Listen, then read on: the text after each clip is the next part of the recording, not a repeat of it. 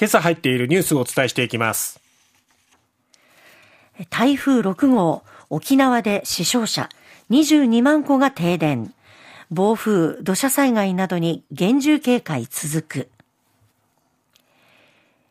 山口県上関町に中国電力が提案する中間貯蔵施設、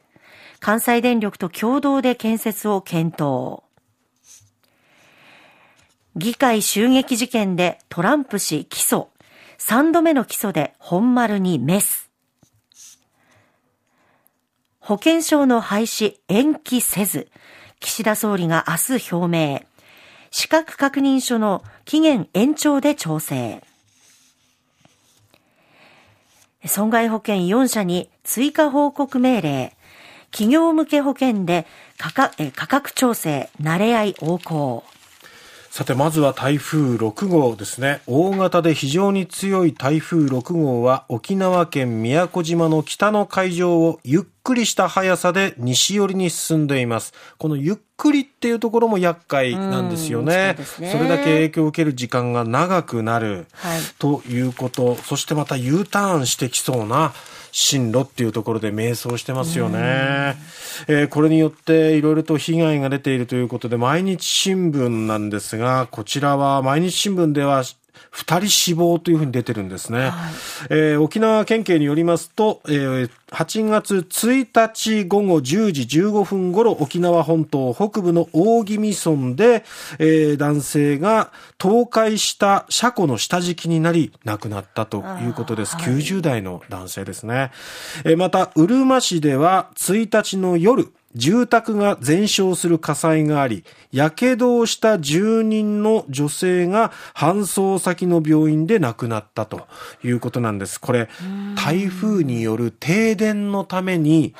家の中でろうそくを使ってていたと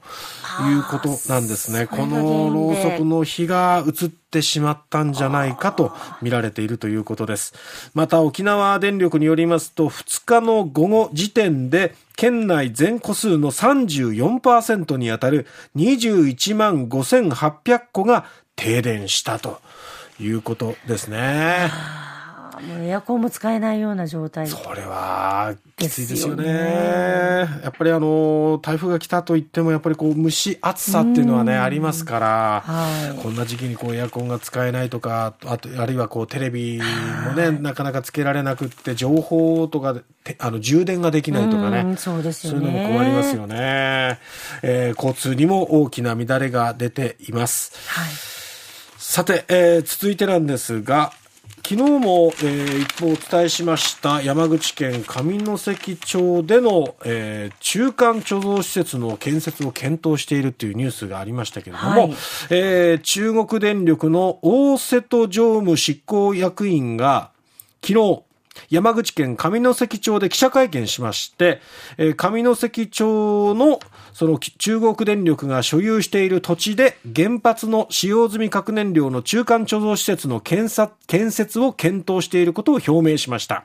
ただ、単独での建設や運営が難しいとして、同じように施設が必要となっている関西電力との共同開発を前提にボーリング調査などを進めるということなんですね。えー、大瀬戸常務が昨日の午前町役場を訪れて西町長に説明をし、西町長は近く臨時議会を開いて調査を受け入れるかどうか図る方針ということです。まあ町と電力会社とでは、まあもともと何かこう話みたいなものはされていたのかもしれません、水面下ではね。はいえー、ただ住民からするといきなりっていう感じがしますよね。まあ、このあたりはしっかりあの説明をする必要があるんじゃないのかなというところです。ただ、まあ、あのこの町上関町には推進派反対派もう真っ二つっていう感じになっているようなんでね、えー、この後どうなっていくのか展開はどう進んでいくのかちょっと注目ですね。さて、えー、続いてはトランプ大統領なんです。元大統領ですけれども、ワシントンのアメリカ連邦大陪審は、1日、2020年大統領選挙で敗北した結果を覆そうと画策し、アメリカ議会選挙事件を引き起こしたとして共和党のトランプ前大統領を起訴しました。アメリカの民主主義を揺るがした事件は当時の大統領の刑事責任が問われる事態に発展しております。不倫関係の口止め料を不正に処理した罪。そして機密文書を不正に持ち出した罪ですでに起訴されていますトランプ元前大統領ですけども、今回でまあ3つ目ということになりますね。3つの異なる事件で訴追されたということになります。